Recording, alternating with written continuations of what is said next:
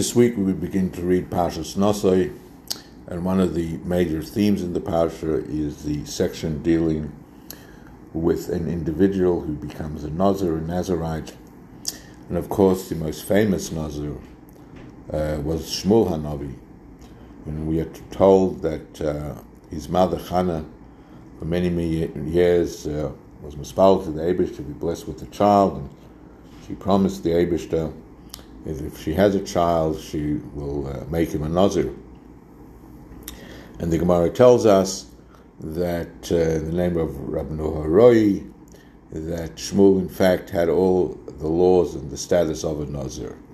In other words, uh, not one should think that Hannah simply made a vow, a promise, uh, that um, he would fulfill that which a Nazir does, but in actual fact he did become a Nazir.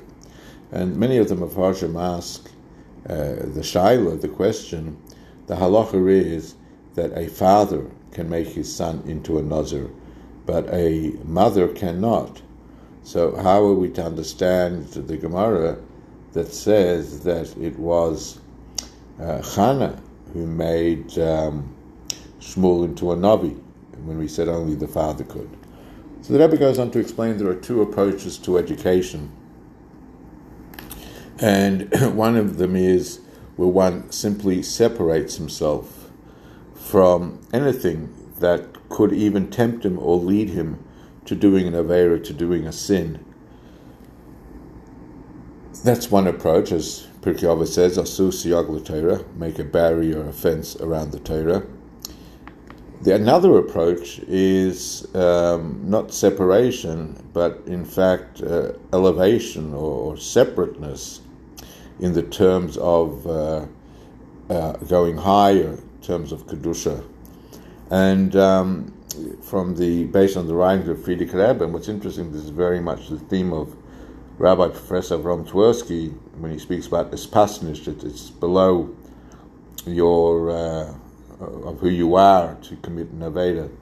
So basically, Frierdiker Rebbe speaks about the idea, the notion that uh, we impress upon our children that we are descendants of Avram, Yitzchak, and Yaakov, and Sarah, Rivka, Rachel, and Leah, and it's it's pasnish, it's inappropriate for us to behave uh, in such a manner.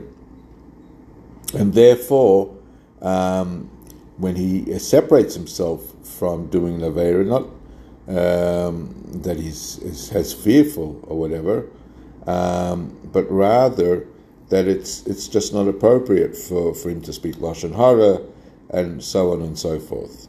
And um, this second approach is similar to what we speak earlier about in the pasuk um, of kadoshi uh, that we're obligated to be holy because it's pasnish, it's below our dignity. And this will now answer the question how is it possible that Chana could make her son Shmuel into a Nazir?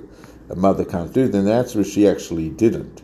But what she did was she educated him in such a way that of his it's, it's below your dignity, it's inappropriate, that he himself on his own uh, became a Nazir.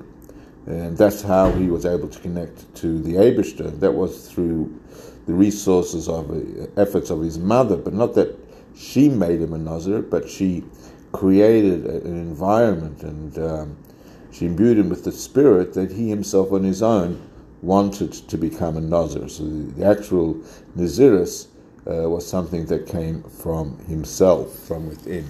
Have a wonderful day.